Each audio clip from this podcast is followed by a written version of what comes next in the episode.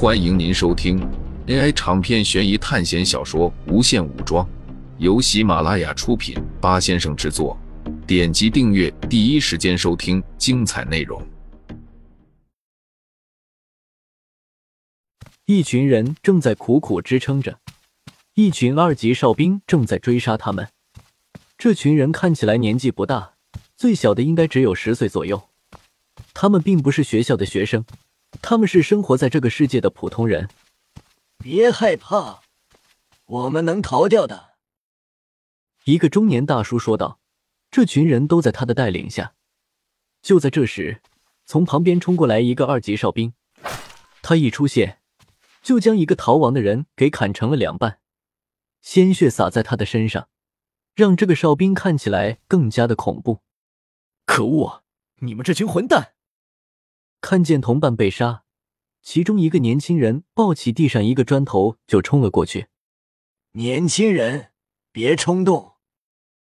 大叔马上阻止这个年轻人，同时，大叔取下自己的眼镜，他的双眼冒出红色的镭射光线。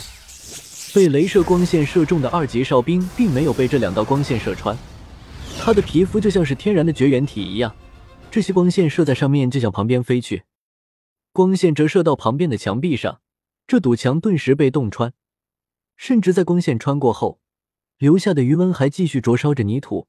墙壁边缘被烧得通红，二级哨兵被这股巨大的力量给弹飞了出去，撞塌了一座小平房。但是他很快又站了起来，镭射光线只是将他的胸口融化了一点。快跑！中年大叔转头对着旁边的一群年轻人说道：“在前面有一艘飞船，到了那里你们就会得救了。”中年大叔说道。不要，奥斯特叔叔，你跟我们一起走吧。其中一个小女孩说道：“别浪费时间，你们快跑，或许还能逃得掉。”奥斯特脖子后面没有被安装机器，但是这群年轻人身上有。这次营救是奥斯特他们组织策划的。这些毒素注射器离开了固定区域后，就会失去控制。他们离开集中营后。他们脖子后的黄灯就彻底不亮了。哨兵对于变种人的基因优先度要比他们这些带有变异基因的普通人要高，所以只要奥斯特留在这里，这些哨兵就不会离开。末日之下的人性就是如此，有悲壮的，有自私的，只要是拥有自己独特的信念，做出什么事都有可能。而奥斯特就是这样敢于牺牲的人。哨兵对于变种人和部分人类的杀戮，已经让他非常愤怒。如果能救下这群带有变种基因的人，他们的后代就能产生新的变种人。如果这些后代的变种人里能够出现一个四级变种人，那么他们将会对这些可恶的哨兵和冷酷的人类展开复仇。是的，奥斯特并没有这么伟大，他只是有目的牺牲而已。任何看起来悲壮的牺牲。都只是为了给自己的阵营创造利益而已。当然了，敢于牺牲自己的生命，这无疑是很伟大的，至少大多数人做不到。奥斯特戴上墨镜，他只是一个二级变种人而已。参与这次营救活动的人，大多数都是二级变种人。量产的二级哨兵对于他们来说就像噩梦一样，单打独斗，他们都可能被这些哨兵干掉。不过，既然大家都是二级，那么谁强谁弱，还真的试试看。奥斯特聚集着体内的力量，双眼再次冒出火红色的光芒，比之前更加强大的镭射光线射了出去。但是他没有发现的是，在他的背后又出现了两个二级哨兵，其中一个哨兵伸出手，直接抓住了奥斯特的头。奥斯特的头就像是西瓜一样被捏碎了，红色和白色的物体。顺着钢铁材料的手滴落，一个小女孩站在旁边，她是之前奥斯特带出来的人之一，只是她没有跟着大多数人走。这些哨兵在解决了奥斯特后，重新扫描周围的目标，于是周围三个二级哨兵就齐刷刷的看着这个小女孩。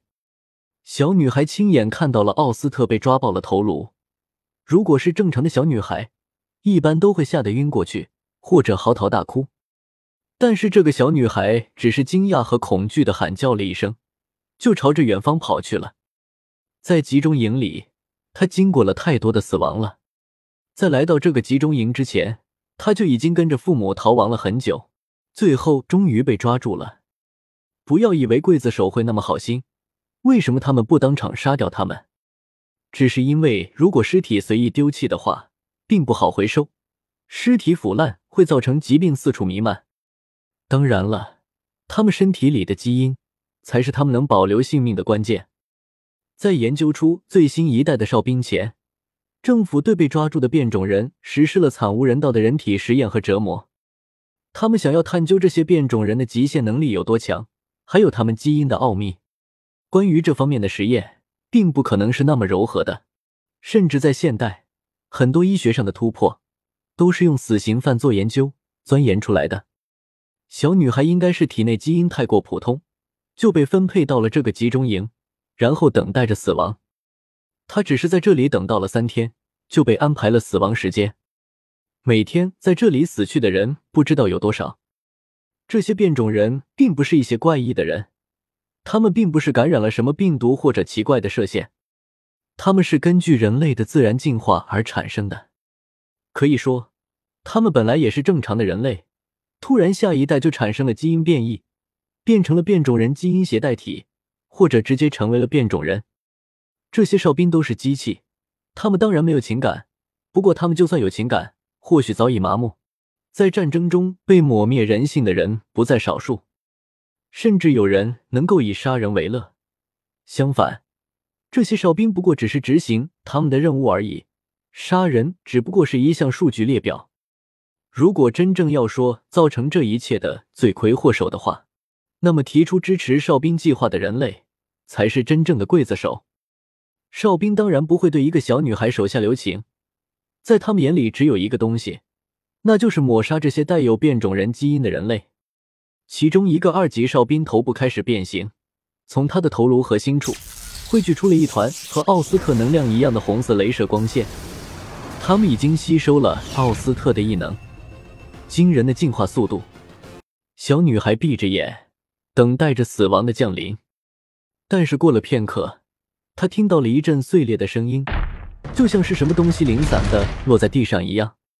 之后，她睁开了眼睛，在他面前的那三个二级哨兵已经变成了一堆废铁，像垃圾一样散落在各处。他眼前多了一个穿着黑色休闲衣的男生。苏哲在结束了和三级哨兵的战斗后。就将身上的单薄囚服换了下来，因为穿起来十分不方便。小女孩用感激的眼神看着苏哲，显然是这个人救了她。不过，事情真的是这样吗？其实，在他们逃亡的时候，他就出现在这里了。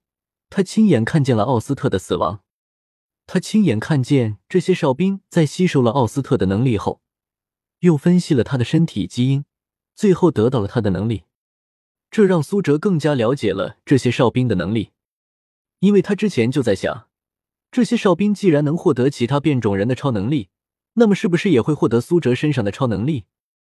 在电影中，这些哨兵只要被异能打中，就会产生这些力量，所以苏哲的黑岩只是用在绝杀的地方，甚至星剑也是很谨慎的使用。不过，在看到这些哨兵怎么获得奥斯特的异能后，他就开始担忧了。